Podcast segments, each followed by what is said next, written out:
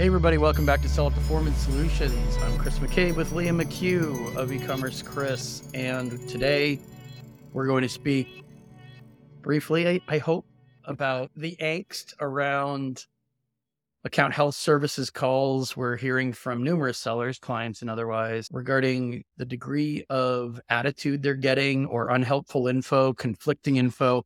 We've done previous episodes about account health reps con- contradicting each other, giving paradoxically opposite views about things that change from call to call. So that's nothing new. What's kind of new, at least in the last month or two, I think, is some of the comments and I guess rude pushback. We had a client recently who said they had a straight up rude call where the person calling them back and they called it with a chip on their shoulder or a bone to pick but they weren't mm-hmm. there to resolve the issue, right? They were basically just there to call out the seller. Oh, I'm sure they just were told to call them and just Right. did it. You know, they refused to listen to anything they had to say. They Right. refused to look up anything in their system to confirm that what they were saying was correct. And sellers are getting more savvy about calling some of these reps out on things that don't make sense, on things that completely contradict what their colleagues are mm, saying, Which is probably why they're annoyed. Which is why they're annoyed, right? You're supposed to just sort of lay down, listen to it, accept whatever they say is gospel. And sellers over the last couple of years, especially, are better at pointing out discrepancies, incomplete info, misleading info. We've got more people that want to hire us to say, look, account health simply took me down the wrong road, told me to listen to their guidance, and all it did was hurt us. It didn't help, it just harmed us. And obviously, if you follow their advice and then my former teams or seller performance end up saying, oh, sorry, you followed the wrong advice from our teams, but now we're not going to respond anymore. And now we're going to deny your appeals permanently. That's a really bad look for internal management of Amazon teams. Uh, Yeah, I'm sure it would be if they cared. I don't really get any sense that they care about how that looks to their internal teams. What I do find inter- interesting is that sellers are expected to be professional when they Mhm. speak to Amazon's teams, but apparently the same doesn't apply to themselves. Yeah. Um, I think account health management does care about these complaints because people have been tweeting about it, the number of tweets. oh, I think account health management care, but I mean, ultimately, they're working in this gigantic bureaucratic system where you caring may or may not result in any sort of improvement. And they are in a bad position where they're the point of contact, but they have pretty much no power. so they can't actually do a whole lot to assist the sellers other than just tell them what they think they should do. Right. And So I understand the about- frustration. and we're not talking about seller support. I think everyone in all facets of the ecosystem, including Amazonians, understand that seller support quality jumped the shark a long, long time ago, and that's not going to change. But with account health, they have pointed to that team, whether it's at the Accelerate conference or publicly in blogs or elsewhere, as you asked us for more phone support, more trained employees who could look into your problem and give you some fruitful advice that would help guide you. They're not doing enough quality assurance on not just the quality of the info and the advice that sellers are getting, but what's with the attitude? Yeah. I mean, throwing it back at you, calling you out for why didn't you read the message? The account health reps know that the messages are completely murky and opaque and generic and have mostly useless content. Anyone with a brain knows that. So that means account health reps know that. So for them to cop an attitude when you can read a message just like they can. and- Well, right. I guess that's my main thing is if that they're going to be like that, what is the point of their teams? right. you know, I had another account health rep who was like, I'm taking over this case. I'm going to see it all the way through. And then a week later, they're like, mm, yeah, no, sorry. The end. Talk Well, to support. somebody- by the way, we will come up with some pointers and ideas on how to try to navigate this. We're not just going to rant. But I did have somebody last week who called. It was in response to an escalation that was emailed in from the primary.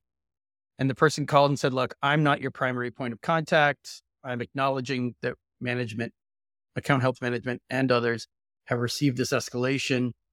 Somebody else is going to call you. I can't tell you exactly who. Somebody Sure. else is going to call you, go through everything, all the appeals you sent, what's been rejected, why it's been rejected. These were false promises. The call that ended up happening was a call that I was added to. What happened? The same generic garble nonsense and gibberish, right? So false promises is one problem. I mean, if you're going to promise something, don't overpromise and underdeliver. I mean, Amazon should understand that better than anyone because if your seller account or ASIN appeal overpromises and underdelivers, they deny it routinely, right? So why should they Mhm. be able to do that? But secondly, keep track of the names, the dates, the times, maybe even the duration of the call. We've said Yes. that before. We're still almost on a daily basis talking to sellers who are making these calls, maybe talking about very specific denial reasons or very specific facets to their appeal and somehow forgetting to capture the name of the person they're talking to. Never do that because you might have to cite that conversation. What better way than to cite it by name, even if the person is using made up name? Somewhere inside Amazon, they should know who's using the name Jennifer or Frank or Hank or whatever it is. That should be recorded somewhere Mhm. because they have to at least have some way of backtracking who was on the call with you at that date and time, if not by name. Well, and I think a lot of sellers are still afraid to push back as well. So even if they know what they're being told is wrong, they're worried that if they push too hard, that'll count against them. And I mean, obviously, don't be rude, don't be inappropriate, but certainly push back, especially if you know that what they're saying is wrong.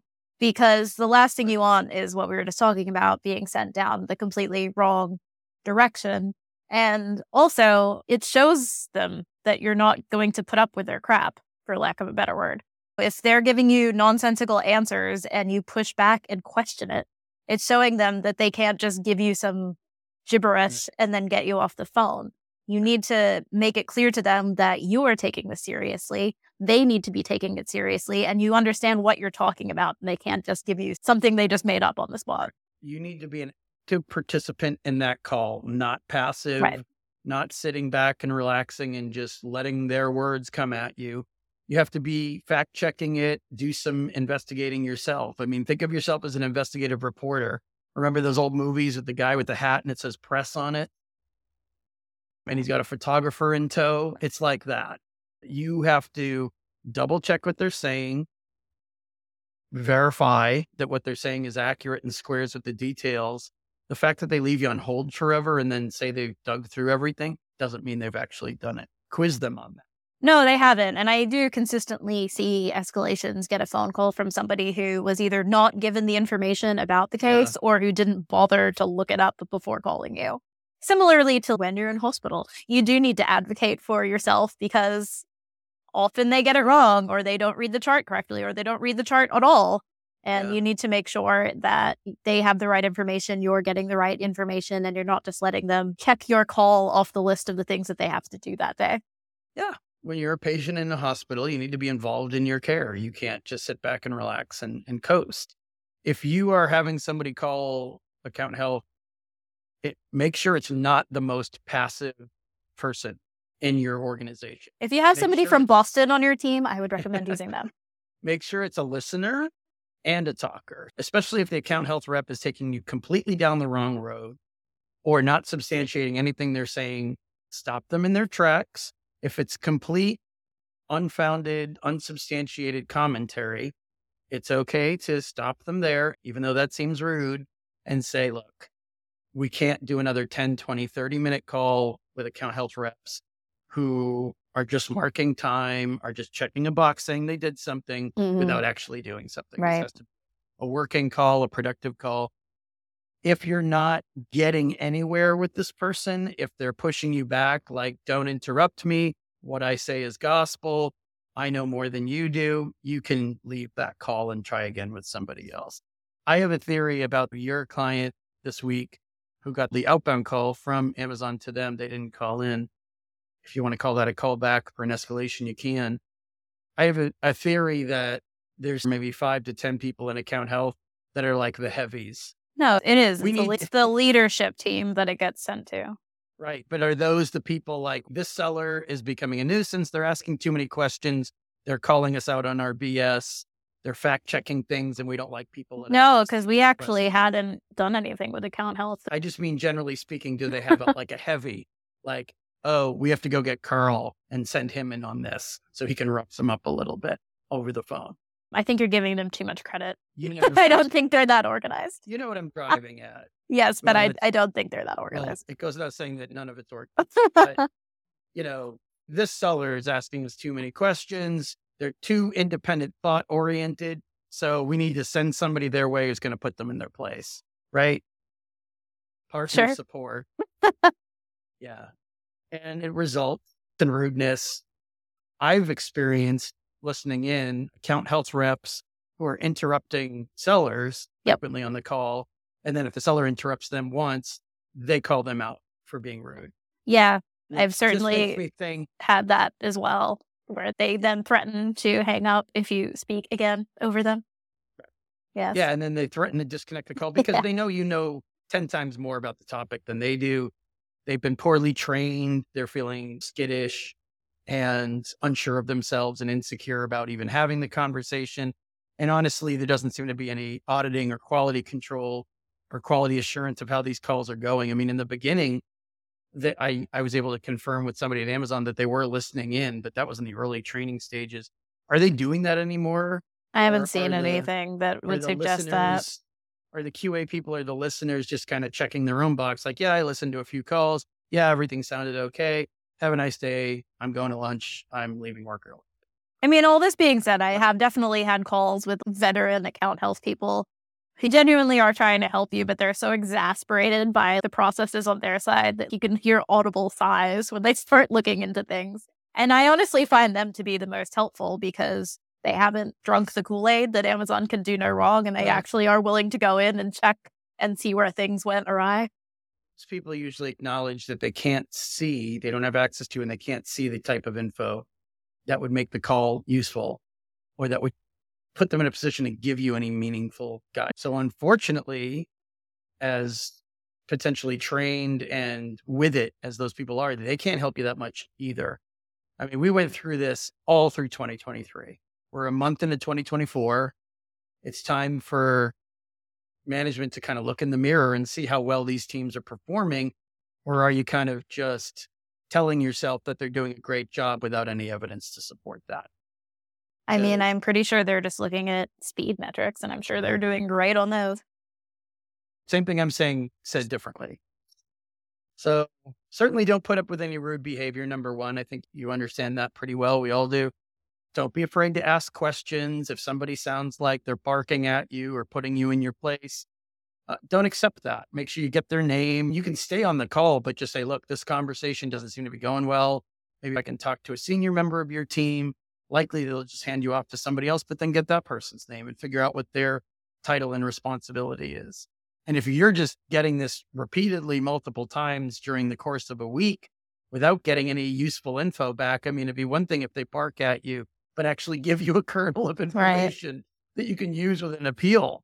What I'm hearing from people and a couple of the calls that we've been on, they're not giving anything useful and they're being rude, Mm-hmm. which means that they're kind of steadily working to defeat the purpose of the existence of that team to begin with. So situations like that, you want to put it in front of us and let us know or get some advice from us, feel free.